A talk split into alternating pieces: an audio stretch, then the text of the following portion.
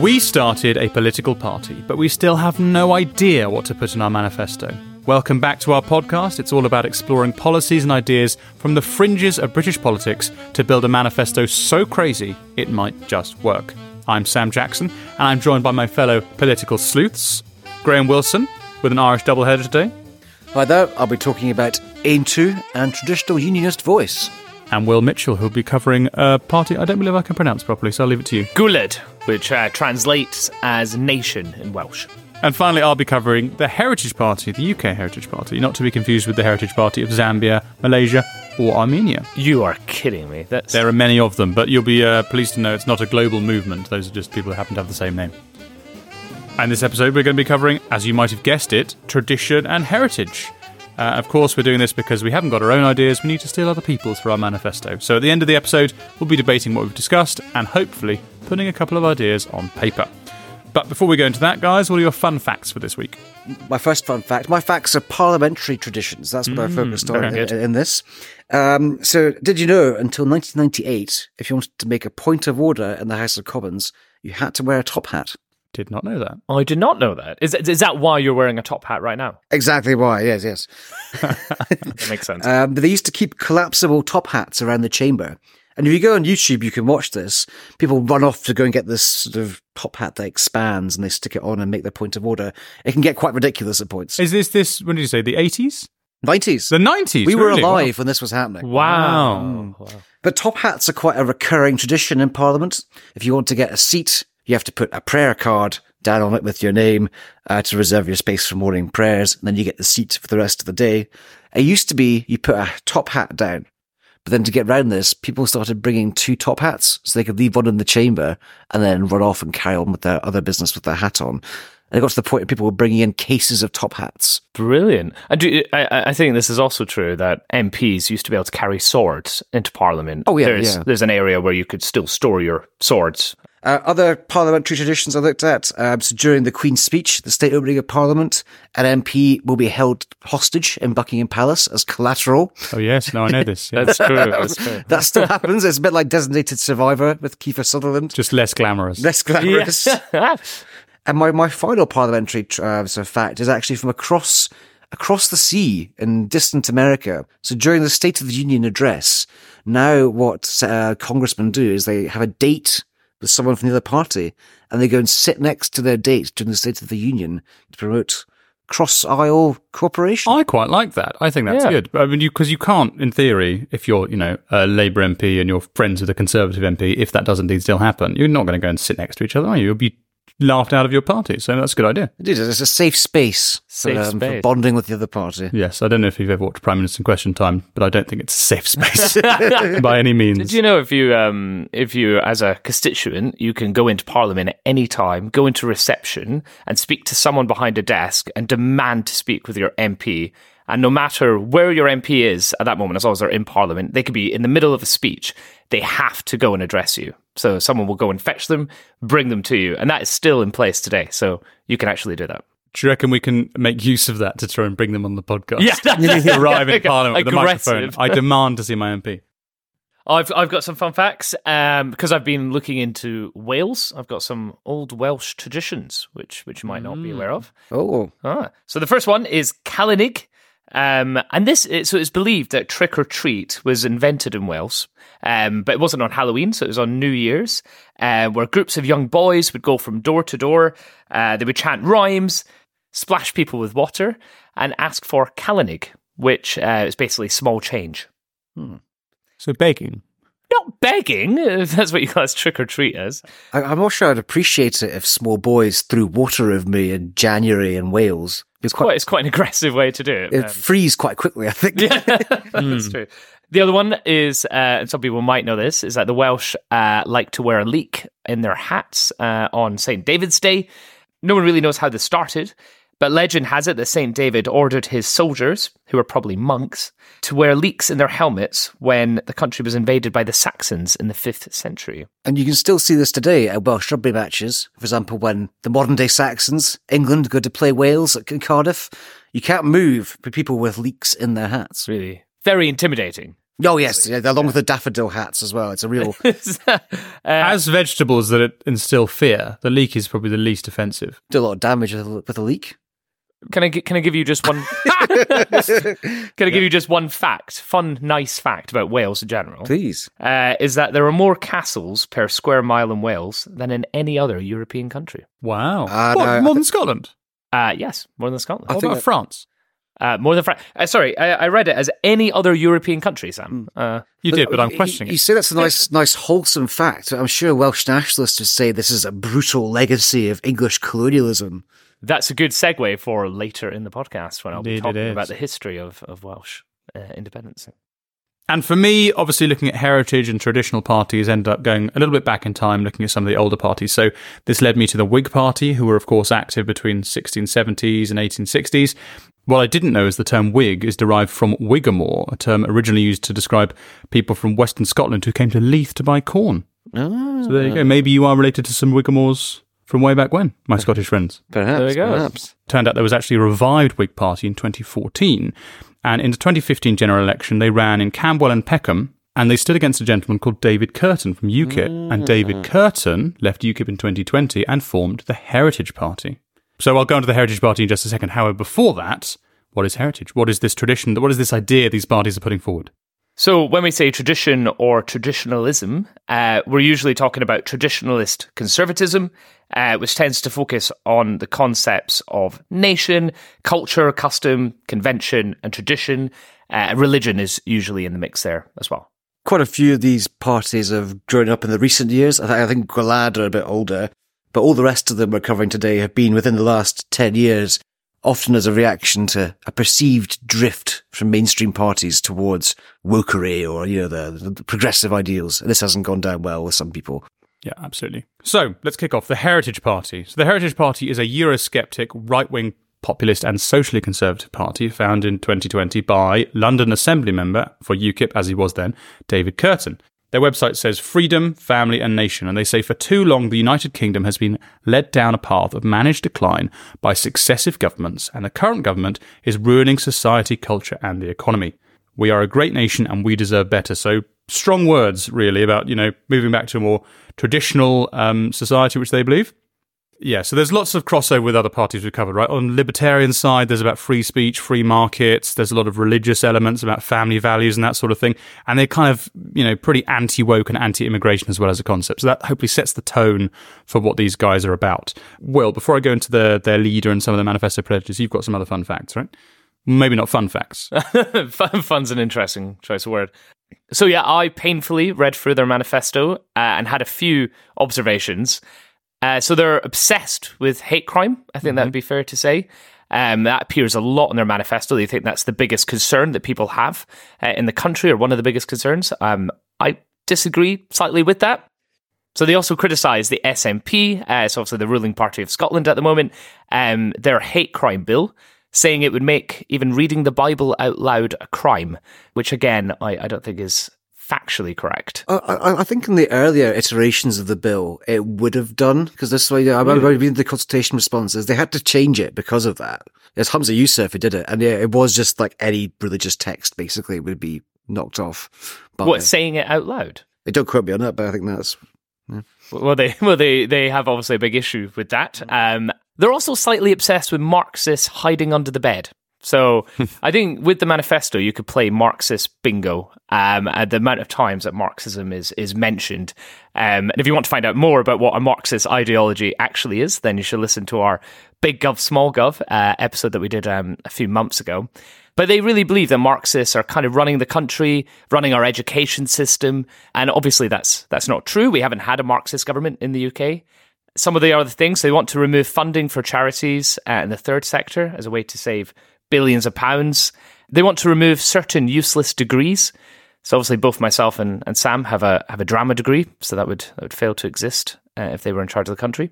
And the only sensible policy I would I would agree with, uh, and this is at a push, is that the police force, prison service, and probation service and courts must be properly financed so the country has effective policing and a criminal justice system, which I think sounds sensible, uh, but I agree slightly less with what comes next, which is that they want to end politically correct policing or justice. Uh, and you guessed it, stopping the police from kneeling before Marxists. So they'd be very supportive of Suella Braverman and the cenotaph stuff. Well, yeah, I think it's hard to make a case that the Home Office is run by Marxists, um, or has ever been, but that's, Yeah. that's what they kind of imply. Polar opposite to the Taking the Initiative party that we covered the other day, who were pro creating a hate crime register. No electoral pacts likely then between the Taking the Initiative party and the Heritage Party in the future. No. It, it does seem to me that David Kurten is, is prospering now he's left UKIP, though, compared to UKIP uh, or other parties of that kind of like ilk. But I would recommend that you watch. There's a video, it's their most popular video on their YouTube called Heritage Party Restoring Our Nation. And it's an utterly bizarre, psychedelic, ultra low budget animation launch of the party manifesto. And it's utterly bizarre. David Kurten, as I said before, uh, was in UKIP, then he started the party in 2021. He was a former chemistry teacher, um, became elected as a member of the London Assembly from 2016 to 2021. He ran in several elections for UKIP and even tried for the UKIP leadership, coming third. And the Heritage Party themselves, again, they've contested in eight uh, recent by elections and elections. The highest share of the vote they've got is 1.6%. Now, I did go on their Wikipedia, of course, the fountain of all truth and knowledge. And I did initially think they had one councillor in Staffordshire, but I realised on closer inspection that was actually due to a formatting error in the table on the Wikipedia page. and in fact, they had one candidate. Although I saw an interview with David Kurten, and he was asked in that, you know, how did they feel they did after the, I think it was the 2021 elections, and he said really well. You know, they they stood 67 candidates uh, and managed to double their vote share from from the previous election. So they must be getting money from somewhere then. If they're fielding this many candidates, they must have a bit of cash. Well, that that also came up in the interview where David Kurten said they do not have much money, but that there have been offers of money. But he was a bit cryptic. So he said that there's been big offers of money, but that he would have to take a certain position on the Middle East and Middle Eastern politics. Uh, so he refused. Who's giving this money? Who's offering? Very mysterious. Very mysterious. Does not go into more detail in that interview. Good to know that transparency in politics is alive and well. yeah, well, he did refuse. He did refuse. Yeah. Okay, so I mean, uh, we've covered a lot of the manifesto stuff already, but I mean, other pits that Will hasn't mentioned, you know, there's things like claiming there's no climate emergency. They're very gender critical, um, you know, talking about introducing Hungarian style legislation to prohibit the promotion of what they refer to as LGBTQQIAAPPP star plus. What did they say all those letters stand for? They didn't spell know. out the acronym. Right, okay. So I can only assume they're taking, Right.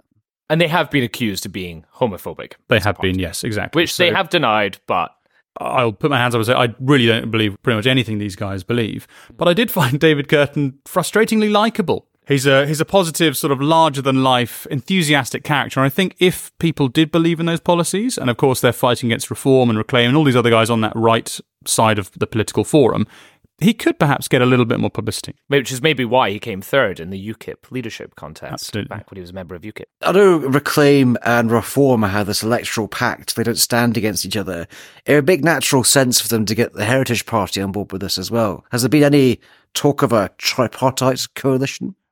Not that I've seen, although I absolutely completely agree with you. Yes, that would be sensible because they're all stepping on each other's toes and mm-hmm. they're not getting that many vote. Well, I mean, reform is now polling pretty high. Six percent the other day. Yeah. If, if you look at uh, the Heritage Party's Twitter account, uh, I was starting to look at some of the comments section, and a lot of people are just saying, "Join with Reform. Why are you not part of Reform?" so I actually think there is a big, um, there's a lot of support. For Uh, I know. I know. Um, is it Rebecca Jane from UKIP? She's very big on this grand coalition of the right idea, and she's always saying, "Let's you know put aside our differences." But I think that's probably because UKIP are a bit further right than the rest of them, and no one wants to play with them. Basically, Yeah, but it's interesting because we covered in our big government, small government episode a few weeks ago, Transform Politics being a new party formed with the Breakthrough Party, Liverpool Community Independence, People's Alliance of the Left.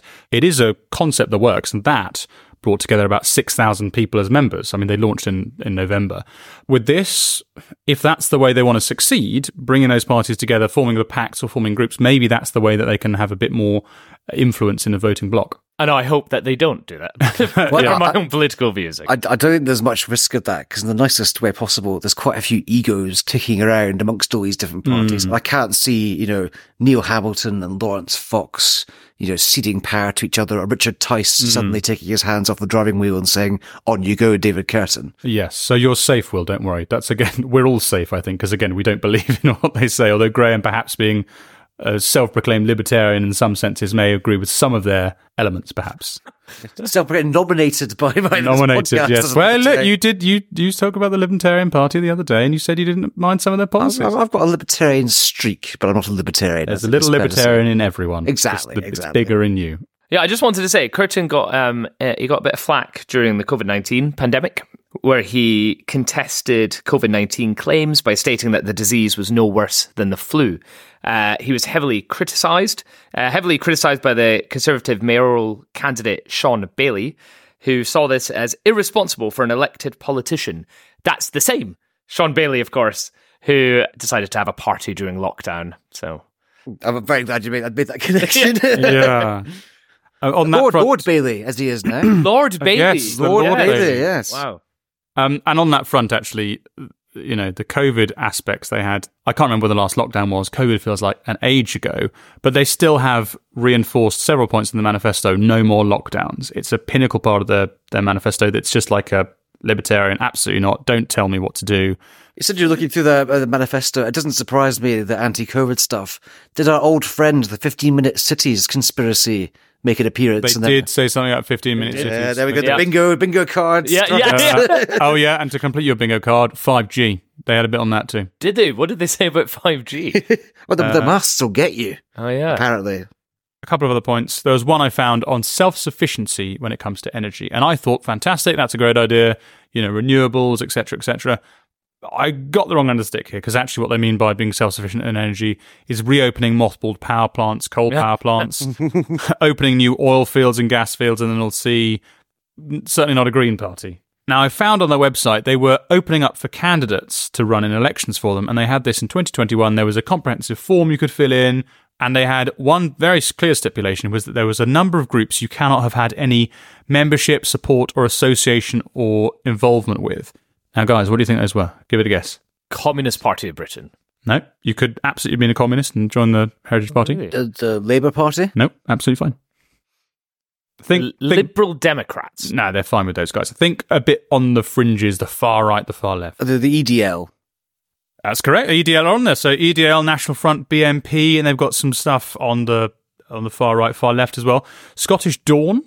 Not sure if you've heard of those guys. That's a Scottish neo-Nazi group, so you can't have been involved with them if you want to be a party candidate for the Heritage Party. And Antifa as well, Antifa. Antifa's not an organization. isn't it? No. It's, it's like a concept. It means anti fascist. And Yeah. you just kind of group a bunch of people into that. It's not even a group. Yeah, it's Oh, just, well, don't don't be an Antifa person if you want to be in the Heritage Party. That's the so no balaclavas allowed then, basically. no ba- no balaclavas.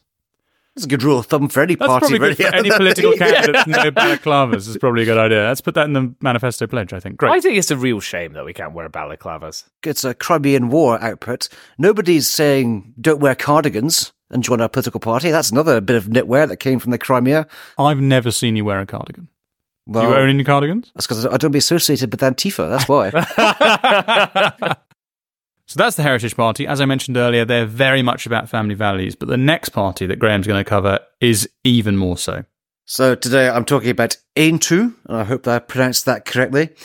Aontú is an Irish party, an all Ireland political party. Aontú means unity. That's because they want to unite all of Ireland. Just to sort of set these guys up, though, so the two parties I'm covering today are very, very similar. Um, so TUV, Traditional Unionist Voice, with Jim Allister, and Aontú with Peter Tobin. But both parties basically came out of Sinn Féin and the DUP, respectively, by uh, members of them who felt the party was drifting too much to the centre and abandoning its traditional ground. So they both broke off and set up their own mini parties with them as the main figure. Aontú for Irish republicanism and TUV for uh, unionism. I think too, they're they're not too far away from Sinn Féin still in a, lo- in a lot of their standpoints. You know, in the sense that they are Republican, all Ireland, as you mentioned, left of centre on economics. They support small businesses, uh, promote the Irish language, uh, and Euro-critical, but also anti-Brexit. Yeah, so I, um, they do ultimately want to stay in Europe. Uh, looking through the material, they say they want more representation for Ireland than Europe, and that would come by having, um, you know, a whole Ireland country basically being a member state. Uh, but the way they started, they began in 2019, so they're quite new. Uh, and Peter Tobin, essentially, there was a vote happening on abortion in Ireland, and uh, I think he's a very devout Catholic, uh, Tobin, so he couldn't bring himself to vote for this abortion legislation. Sinn Féin whipping their TDs, their tactile um, to you know, vote for it. Uh, so he broke away and set up his own party. Um, they say they got a membership of 1,300, and you know, they, they did quite well to begin with. Well is a strong word, but they had a few defections to them, so they got quite a few councillors defecting. Since then, their results haven't been great. Uh, for Westminster, Tobin stood for a, a, seat in Northern Ireland, got 0.1% of the vote. And the 2019 Irish local elections, they got three council seats. However, I, I think Tobin did lose his seat and then won it back again. Right. Um, that was in Meath. They're polling at 3%. Uh, in the Republic, which doesn't really match up to their electoral success, but shows there is a groundswell of support. And they're really targeting that rump of uh, very conservative Catholic voters in Ireland and Tobin was uh, previously he was a TD for it's a TD. That's what TD, you call it. Teachta Dála.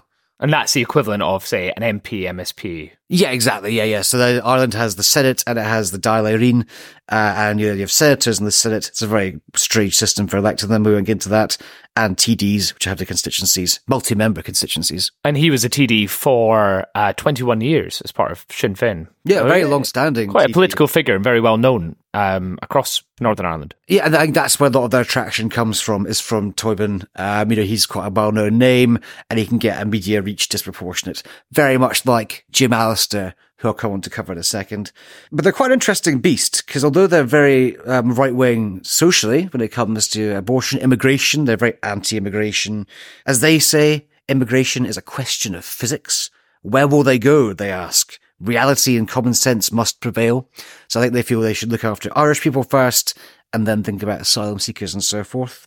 And they also say that you, they shouldn't criticize them for having these views. So that they, they see themselves, yes, as a pressure valve to release anti-immigrant uh, sentiment in a kind of contained and you know, reasonable as they'd see it manner. So they think they're being a bit more constructive in that debate rather than. Yes, rather than just having people yell racist at you for saying you're anti-immigrant, they give it a fair hearing, as they'd say.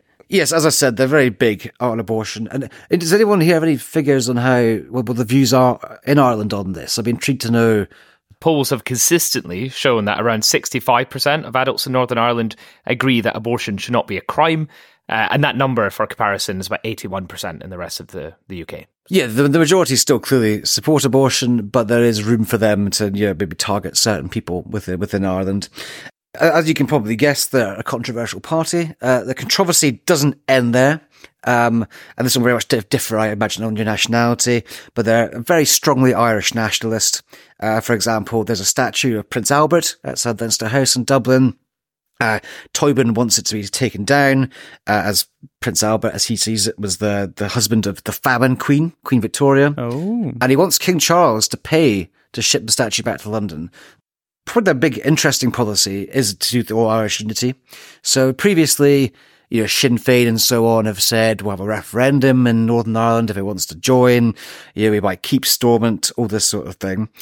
What their solution is, what Aontú's solution, is to open up the, the Irish uh, Parliament to members from Northern Ireland. So rather than having to go through this whole business of have a referendum and whatnot, they're putting a bill through in Ireland at the moment, which means members of Stormont could come and speak in the Dáil Éireann. And then just by sort of de facto, the Dáil would become the Parliament for all of Ireland. I'm not sure the DUP would start trekking down to Dublin. Mm. They would do everything within their power to stop that from ever happening. Yeah. I suppose an equivalent would be if the European Parliament said MPs could st- come and start speaking in Brussels in the European Parliament. Even I think that's a, that's a good comparison. Mm. Yeah, I think lots of people though would be like, yeah, go on, Yeah, give, give those Europeans what for. And, uh, they would also, if they got in, if they became the main party, they would have a referendum on Irish unification within five years. Uh, a technical point on that in the Good Friday Agreement, which was the peace agreement, of course, signed in 1997, there is a clause in there which allows the Northern Ireland Assembly to hold a referendum on whether they would like to leave the UK and unify with Ireland. They don't need permission uh, from Westminster, um, which is different from, say, Scotland if they want to have a referendum. Yeah, I guess already pre-granted to them, and when they're ready for it, they can make up their mind. That's a big part of the GFA, uh, Good Friday Agreement, and that's how the Irish bought into it, I think, for a large part. Now, everything I've said here might sound quite right-wing to you. However, there's another side to Aontú. Uh, they're very left-wing economically. So they want to get rid of zero hours contracts. They want a constitutional right to trade unions and collective bargaining. Uh, they're also very critical of private capital. Uh, I don't know if you know, but in Ireland, there's been a lot of, um, after the economy crashed, a lot of vulture funds, venture capital, private equity moved in, bought a lot of the housing stock. So they really don't like that. They don't like foreign direct investment. I think they basically oppose a, a fire sale of Ireland PLC, which is what they think has happened under Leo Varadkar. Yeah, they're an interesting party in that regard, uh, with a right wing social agenda and a left wing economic agenda.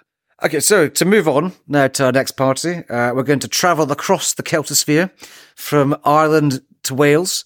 I'm going to hand over to Will to talk about um, his party. Did you make up that word, the Celtosphere? Is that a Graham original, or is that something you found in your research? It's a phrase of my own coinage, yes. Ah, interesting. I love okay. it. Well then, don't let me stand in the way. Will, over to you. So this episode, I've been looking into Gwlad, uh, which translates as nation or, or country in Welsh. Uh, it was actually originally called Ein Gwlad, uh, which means our nation, when it was founded in 2018 then changed in 2019 to Gwlad Gwlad, uh, so nation nation. Uh, then in 2020, just to Gwlad. So by 2024, it'll probably just be lead. or Gula Guled again. Gwlad Gwlad. It was founded as a pro Welsh independence party by Gwyn Evans, um, who said Wales really needs to move away from the Westminster circus.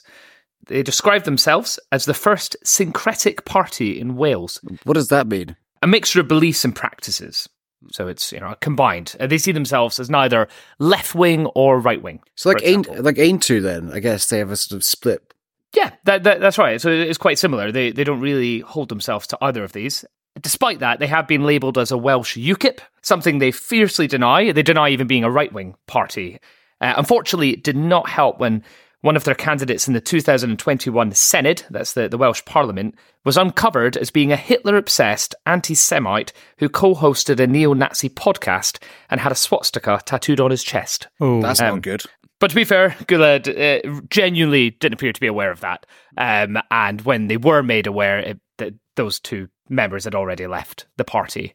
So they said they don't have enough resources as a small party to really do proper background to checks tattoo on everyone. Mm, in previous episodes, we've discussed you know, the Welsh terrorists who are setting fire to holiday lets.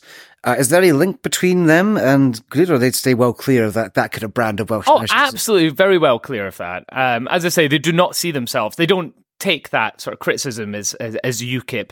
Uh, they say it's is a you know, sneer by some of the other parties who are a bit scared of them coming into the fold. Hmm. Um, I think the best way to look at Gwlad would be almost comparing them to like the Alba party in Scotland. What Alba is to the SNP.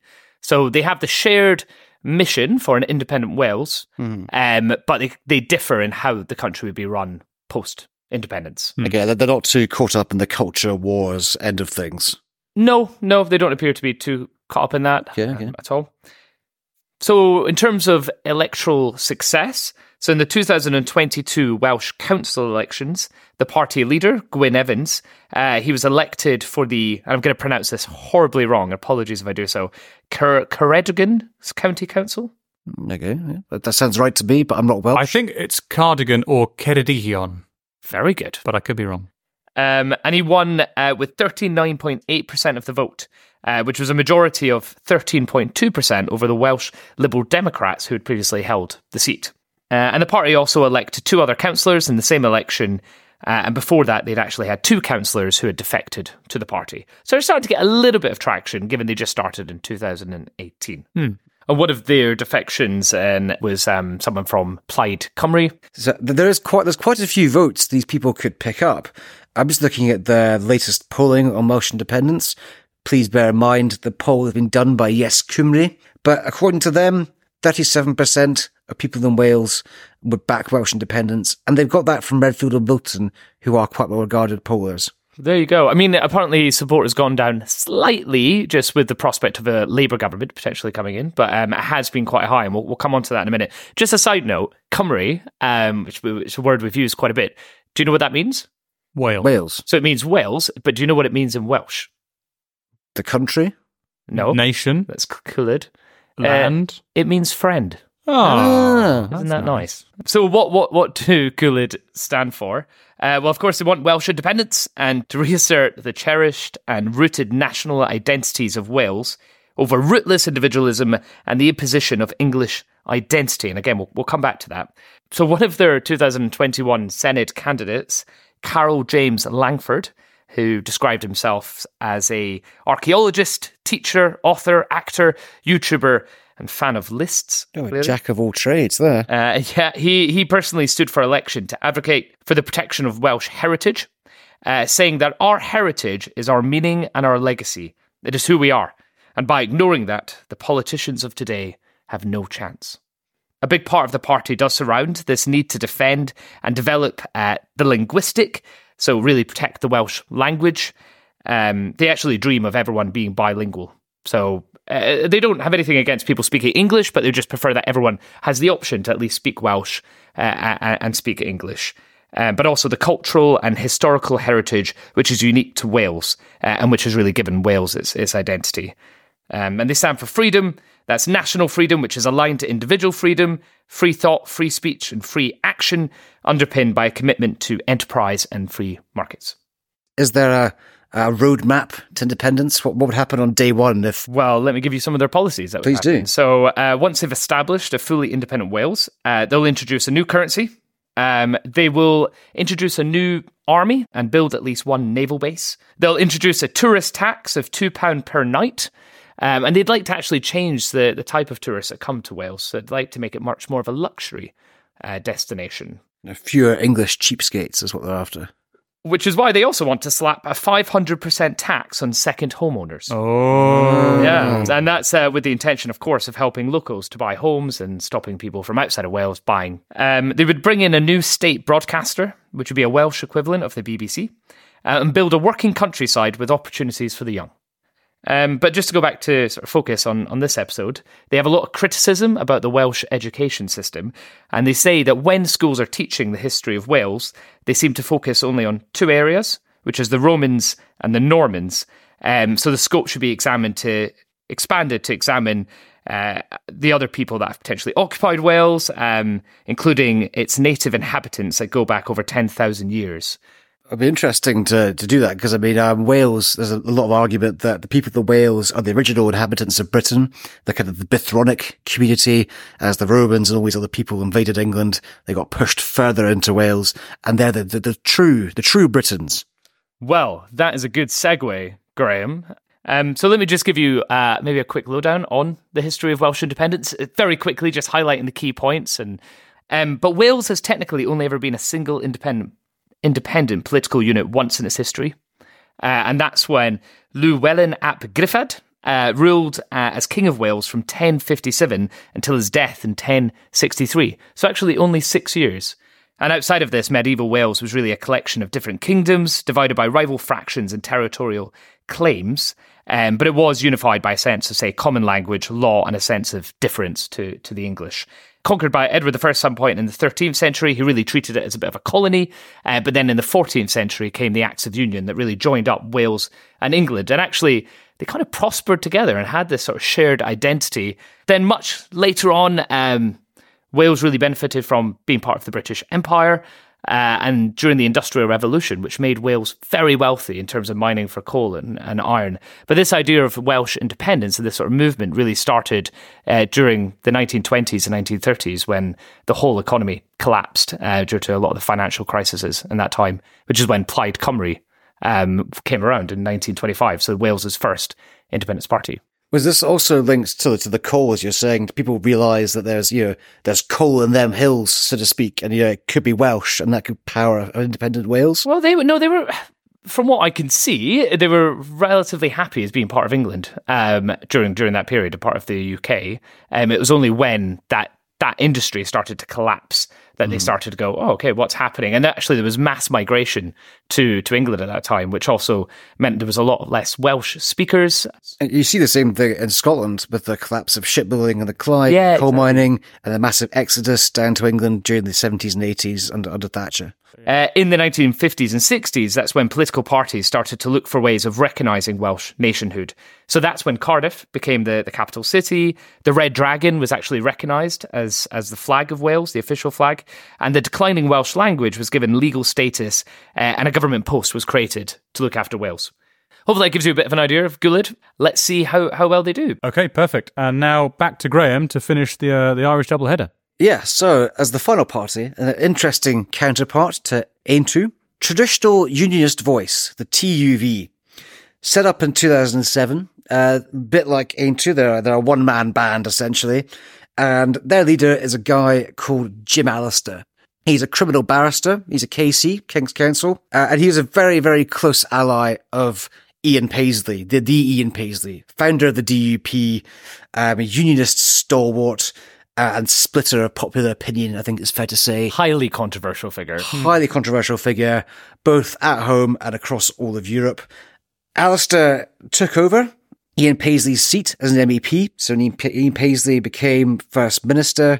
Do you think that's when he met former Brexit Party MEP Ben Habib, who recently donated £30,000 uh, to the party, which is one of the largest donations they've ever received. Probably run in similar circles. Mm, yeah. I think UKIP approached Jim Allister as well at some point, but he said no to them. But in 2007, he basically quit uh, because of a falling out about the St Andrews Agreement. So to give you a very brief potted history of what's going on in Northern Ireland, essentially they have to have a power sharing agreement. The DUP are the biggest unionist party. They want to stay in the UK. Sinn Féin are the biggest Republican Party, and they want Northern Ireland to join the Republic of Ireland in what they call reunification. Unionists disagree and think Northern Ireland is British and should remain so. Ian Paisley was became First Minister. He would have to have Martin McGuinness as his deputy first minister, and Mark McGuinness was the Sinn Féin uh, leader. This angered a lot of traditional unionists who felt that uh, Paisley, who campaigned for so long against the, the, against Irish republicanism, was essentially jumping into bed with the enemy as they would see it. So Jim Allister was having none of this, and he decided to leave and set up his own hardline unionist uh, party. He famously penned an editorial in the Belfast Telegraph in the 70s saying that Enoch Powell and Ian Paisley aligned. Mm-hmm. Enoch Powell went on to become a big political figure in Northern Ireland, um, as a unionist champion in some regards. Uh, he previously got into trouble, Jim Allister, because he said uh, the parade's body in Northern Ireland were, in his words, little Hitlers.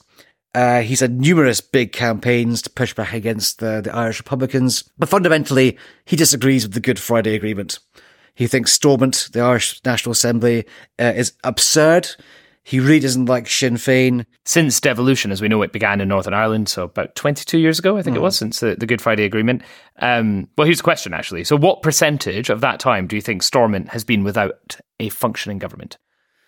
Long periods. Um, so of this 22 year period, yep. what percentage has it not been functioning? Not not been a function. Oh, I mean, 30%? Yeah, I would go third. Yeah. Yeah, so 35%. Yeah, of its lifespan. Uh, and, that, and that's due to a series of resignations, suspensions, and standoffs, uh, which have interrupted power sharing, and sometimes for years at a time. And, and most recently, there was some um, uh, more about the Northern Ireland Protocol and Windsor Framework.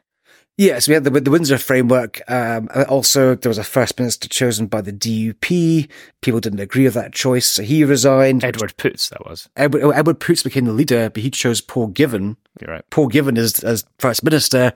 Pe- people didn't like this, so Givan had to resign. Before that, Arlene Foster got brought down about a scandal about wood pellets.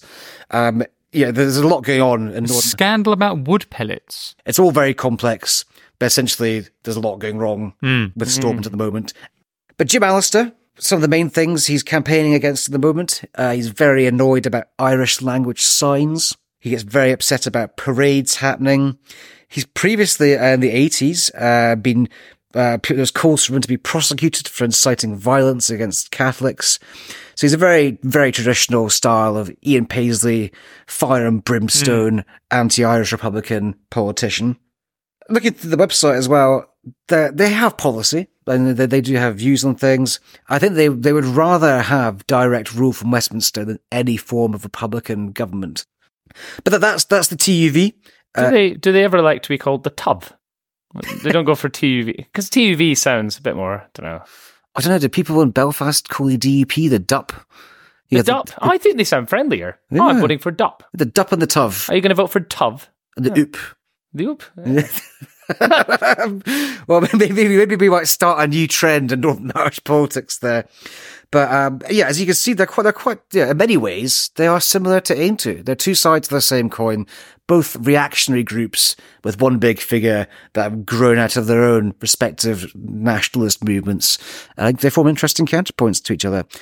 Okay, thank you, Graham. So, as you know now, this is the part of the podcast where we have to debate these ideas and discuss which are going to form part of a manifesto.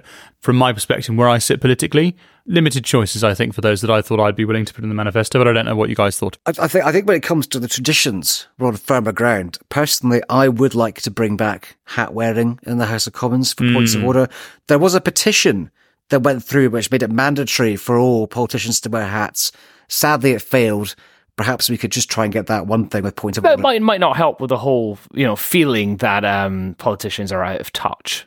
No. I, I think you, have got to dress how you intend to think. If you want to think grand, formal thoughts, you should dress grand and formally. Dress for the job you want, not the job you have. That's what, exactly, Sam, exactly. You know, some of these are going to be silly ideas a little bit. Some of them are actually going to be more well thought through manifestos. So I'm happy to take the fun and the and the serious at the same time. So I I would vote for Graham's motion to have hats in the House of Commons. Bring him back. well, I, am I'm, I'm definitely outnumbered because I would not not agree with that at all. I, I is it maybe it's not so much tradition, but that policy of having a tourist tax in sort of heavy heavily overpopulated areas when it comes to tourism, um, or overcrowded areas. Um, I think it's not a terrible idea. Yeah, and I think we covered in a previous episode sort of the council tax implications of second homes. So I think there's things that should be done, be it tourist tax, council tax, other aspects to avoid second homes, making it very, very difficult for the locals to be able to afford things. Yeah, maybe not a 500% tax. That's quite extreme. That's quite but, high. But maybe uh, a slightly more higher tax, I, I, would not be opposed to. I, th- I think there's something in that, yeah, stopping the rural brain drain. Mm. If, if you've grown up somewhere, I think you should be allowed to try and keep living there. Yes. I think with the tourist tax, I think the important thing is if it is going to happen, that money needs to go back into the economy. 100%. You can't just be taxing tourists for turning up. You have to use it to attract more of them. 100% back into the local economy. So we think a tourist tax, yes, provided it's filtered in the right way. With the hats, you're not sure you're on the fence. I just think it, it, wouldn't it wouldn't help with the whole sort of image that people have. No, you're with right. Parliament and feeling that it's out of touch. One of the great things about politics is compromise. So I'll cut you a deal here, Will. Brilliant. I'll lend my support for your tourist tax if you back my hat motion. I see. I see. Well, in which case that would mean both of those would pass. The question is then, does Crinan, who's not here today, our fourth member of the group, does he get a veto? No, he doesn't no. get a veto. Uh, yeah. um, maybe we can come back to the hats point, um, discuss it at a, a, future future opportunity. Put it in the maybe pile. Put it in the maybe pile. In the Fine, I'll accept debate. that. That's a compromise. Okay, so that's two. Have we got any third ones we want to try? I'm just looking through my. Uh, I, have got one actually. Um, so Aontú, a lot of what they propose, I don't agree with. However, I think their stuff from the Irish language is good. I think, you know, there's a lot of Irish speakers and you should try and protect that. So I think some of the things they're doing to promote Irish language in the Gaeltacht, the Irish speaking regions of Ireland, I think that's good. Okay, and for me, I'd like to put one forward, which is for it's from the Heritage Party. Their exact wording in the manifesto is: "Once beautiful towns and cities across the country have been brutalised by depressingly ugly modernist architecture. Mm. This must end.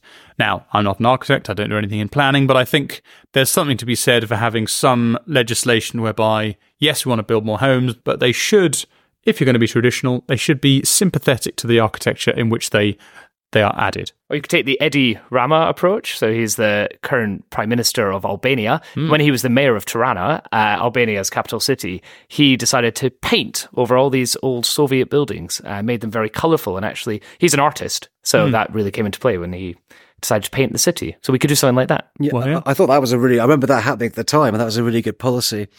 I would hundred percent back what you're saying here, Sam. Though and I think both so do both major parties. So Keir Starmer, Labour Party conference, they said that from now on houses will have this kind of Georgian townhouse vibe to them in hmm. planning. Hmm. And Michael Gove has also spoken a lot about the need to have aesthetically pleasing neighbourhoods. So I'm yeah, I'm all for this. I think we should crack on with that. Absolutely. Okay, that's good. And that's a serious policy, I think, rather than some of the more light-hearted ones we've covered previously. So I think that's a good one to put in the manifesto. Brilliant. Okay, motion passed. Okay, so that's the end. Thank you so much for listening to the podcast. Now, as is tradition and part of our heritage on this podcast, we like to play out with a relevant musical number. And Graham, of course, you've been scouring the internet for the best songs and most relevant music to play us out. What have you got this week? I've got a Welsh patriotic anthem called Yma o Hyd. I've been Sam Jackson. I've been Graham Wilson. Uh, William Mitchell. And over now to our Welsh nationalists to play us out.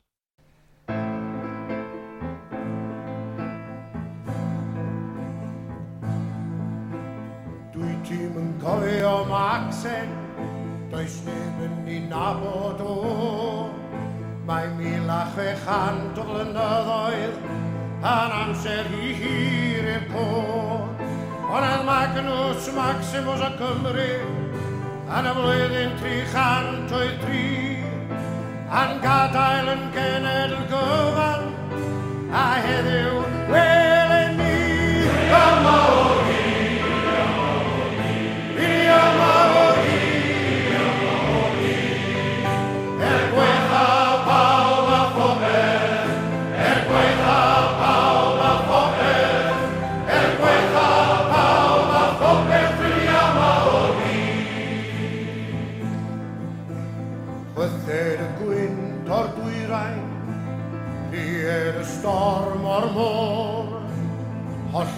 meester o'i bren, a gwedded y daran ein cwr. Llifed a gler gwangalon a llyfed y teiog y llawr, er died o wagdi o'n gwmpas, rydyn ni'n barod am boriad.